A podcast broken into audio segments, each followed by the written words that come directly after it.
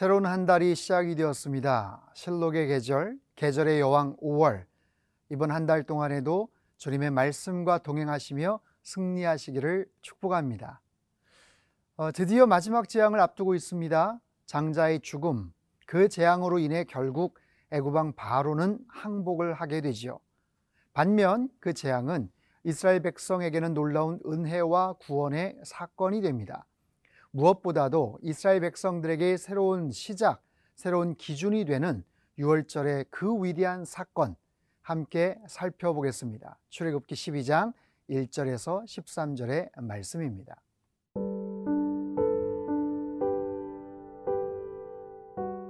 출애굽기 12장 1절에서 13절 말씀입니다. 여호와께서 애굽 땅에서 모세와 아론에게 일러 말씀하시되 이 달을 너희에게 달의 시작 곧 해의 첫 달이 되게 하고 너희는 이스라엘 온 회중에게 말하여 이르라. 이 달 열흘에 너희 각자가 어린 양을 취할지니 각 가족대로 그 식구를 위하여 어린 양을 취하되 그 어린 양에 대하여 식구가 너무 적으면 그 집의 이웃과 함께 사람 수를 따라서 하나를 취하며 각 사람이 먹을 수 있는 분량에 따라서 너희 어린 양을 계산할 것이며 너희 어린 양은 흠없고 일련된 수컷으로 하되 양이나 염소 중에서 취하고 이달 열 나흔 날까지 간직하였다가 해질 때에 이스라엘 회중이 그 양을 잡고 그 피를 양을 먹을 집 좌우 문설주와 임방에 바르고 그 밤에 그 고기를 불에 구워 무교병과 쓴 나물과 아울러 먹되 날 것으로나 물에 삶아서 먹지 말고 머리와 다리와 내장을 다 불에 구워 먹고 아침까지 남겨두지 말며 아침까지 남은 것은 곧 불사르라. 너희는 그것을 이렇게 먹을지니 허리에 띠를 띠고 발에 신을 신고 손에 지팡이를 잡고 급히 먹으라 이것이 여호와의 유월절이니라. 내가 그 밤에 애굽 땅에 두루 다니며 사람이나 짐승을 막론하고 애굽 땅에 있는 모든 처음 난 것을 다 치고 애굽의 모든 신을 내가 심판하리라. 나는 여호와라.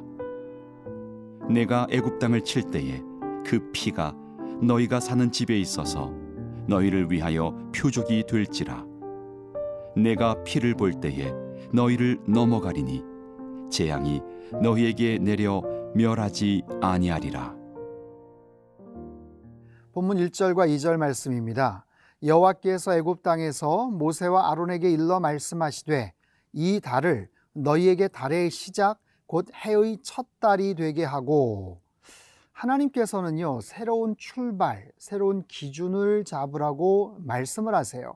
보통 우리가 보는 그 달력, 어, 양력 기준으로는 3월, 4월 정도인데 그들에게는 이제 1월 달이 새롭게 시작이 되는 거예요. 새로운 달, 새로운 날, 앞으로 펼쳐질 이 6월절 사건이 그들에게 있어서는 새로운 삶의 기준이 된다라는 거죠. 그만큼 아주 중요한 사건이 벌어지게 된다라는 겁니다. 사랑하는 성도 여러분, 우리 인생에도 뭔가 특별한 의미가 있는 그리고 꼭 기억해야 될 그런 날들이 있지요. 그 날들을 통해서 우리들은 새로운 인생의 새로운 방향과 또 목적을 향해서 달려가기도 하고 또 특별한 의미를 부여하기도 합니다.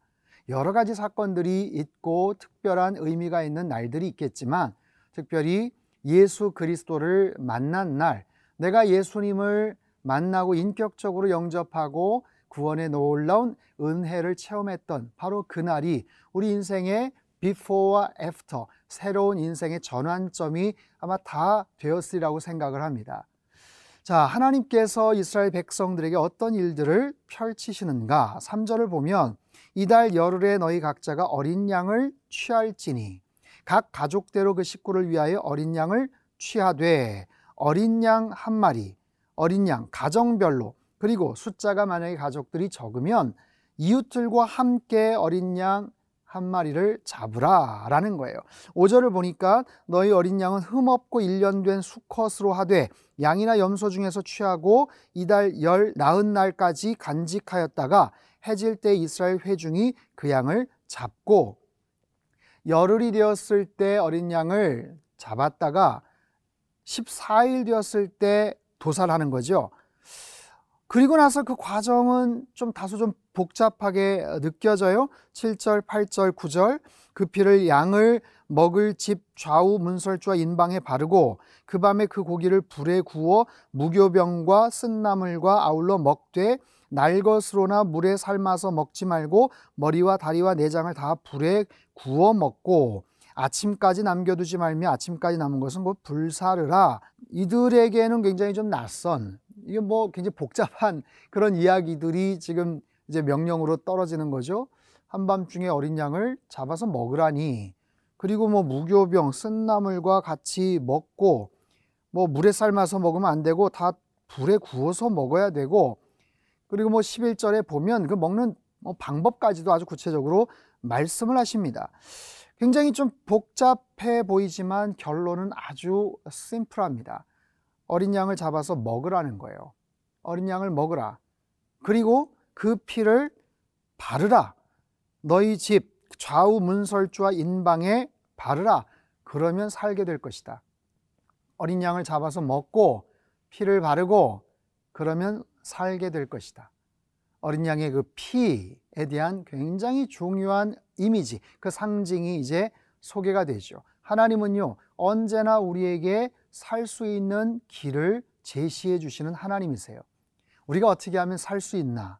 어떻게 하면 번성할 수 있나? 어떻게 하면 형통한 삶을 살아갈 수가 있나? 여러 복잡해 보이는 과정들이 있지만 그 피를 그 집 좌우 문설주와 인방에 발라라. 굉장히 중요한 그런 말씀을 가르쳐 주시죠. 하나님의 말씀은 능력이고 소망이고 생명입니다. 그 말씀을 늘 마음속에 기억하시며 사시길 바랍니다. 오늘 여러분의 삶 속에 그 살아 움직이시는 생동력 있는 역사하시는 하나님의 말씀이 여러분의 영혼을 소성시키고 여러분의 인생의 길을 생명의 길로 인도해 주시는 놀라운 축복이 함께 하시기를 바랍니다.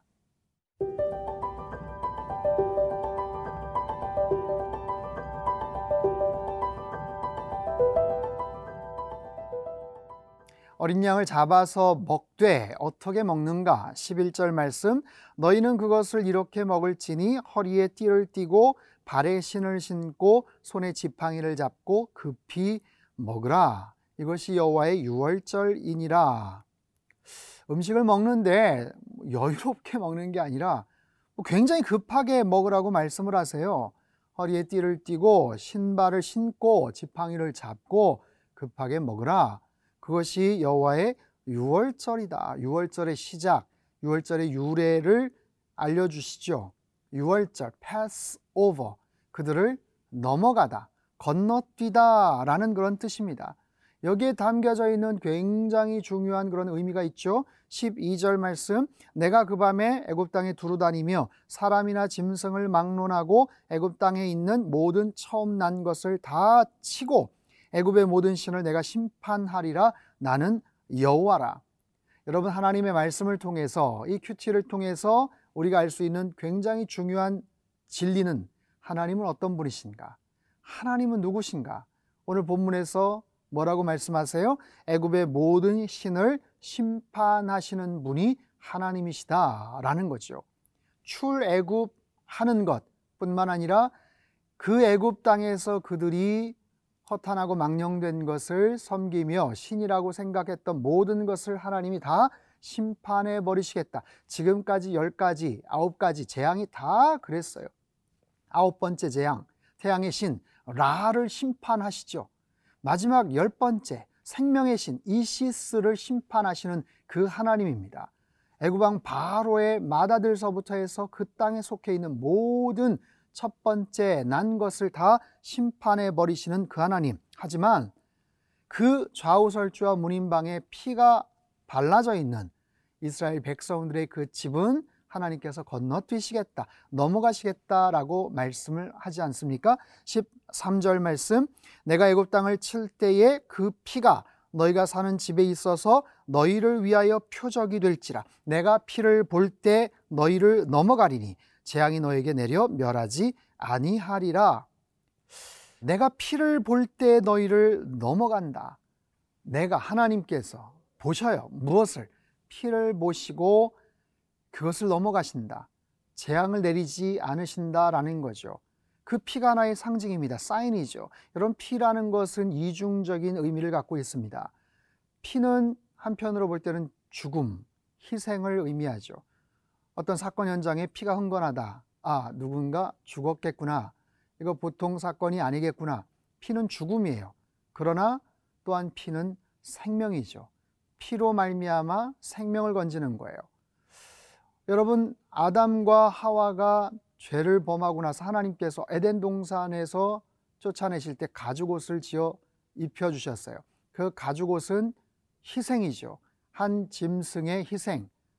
피를 분명히 흘렸겠죠. 유월절 사건도 마찬가지입니다.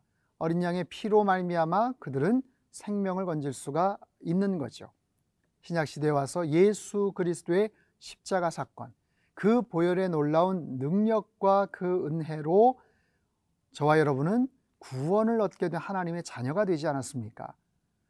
여러분, 그냥 별 볼 일 없어 보이는 어린 양의 피도 그들의 생명을 건질 수가 있는데, 만왕의 왕 대신 그 하나님의 독생자 외아들께서 고귀하게 흘리셨던 그 보혈의 능력이라는 것은 얼마나 대단하겠습니까? 그 보혈의 능력으로 말미암아 그 보혈의 인치심으로 말미암아 우리들은 오늘도 생명과 호흡을 누리면서 살아가는 거예요. 사랑하는 성도 여러분, 여러분 삶 속에 가정 가운데 보혈의 놀라운 능력이 힘있게 나타나게 되기를 주님의 이름으로 축복합니다. 코로나로 인해서 힘을 잃어가는 한국 교회가 다시 회복할 수 있는 가장 결정적이고 중요한 비결은 보혈의 능력을 회복하는 거예요. 강단에서 피 묻은 복음의 메시지들이 선포되는 것, 그 보혈의 능력, 십자가의 능력을 다시 붙잡고 주님께서 허락해 주신 놀라운 권능과 그 은혜와 구원의 놀라운 소식들이 우리 교회 안에서 선포되고 우리 가정 안에서 힘있게 드러남으로 말미암아 오늘도 여러분 그 보혈의 능력을 힘입어서 여러분 삶 속에 날마다 하나님의 영광과 능력을 선포하며 살아가는 하나님의 거룩한 백성들 다 되실 수 있게 되기를 주님의 이름으로 축복합니다.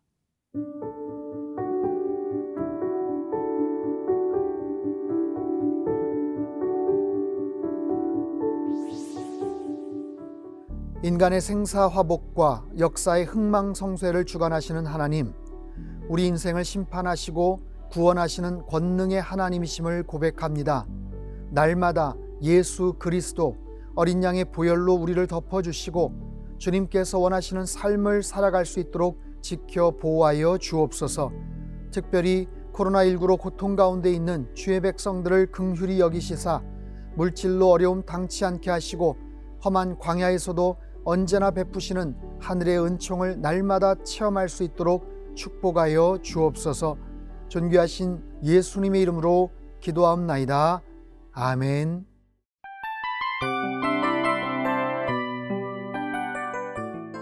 이 프로그램은 청취자 여러분의 소중한 후원으로 제작됩니다.